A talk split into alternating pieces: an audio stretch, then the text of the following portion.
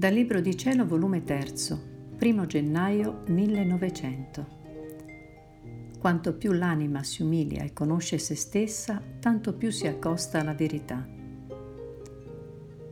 Trovandomi molto afflitta per la privazione del mio sommo ed unico bene, dopo molto aspettare e riaspettare, finalmente l'ho visto uscire da dentro il mio cuore che piangeva e mi faceva comprendere quanto patì e si umiliò nella circoncisione. Oh quanto mi faceva pena.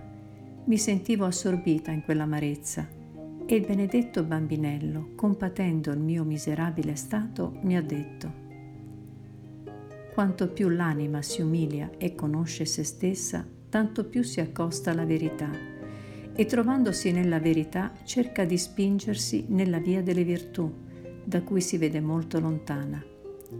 E se si vede che si trova nella via delle virtù, scorge subito il molto che le resta da fare, perché le virtù non hanno termine, sono infinite come sono io. Onde l'anima, trovandosi nella verità, cerca sempre di perfezionarsi, ma mai giungerà a vedersi perfetta.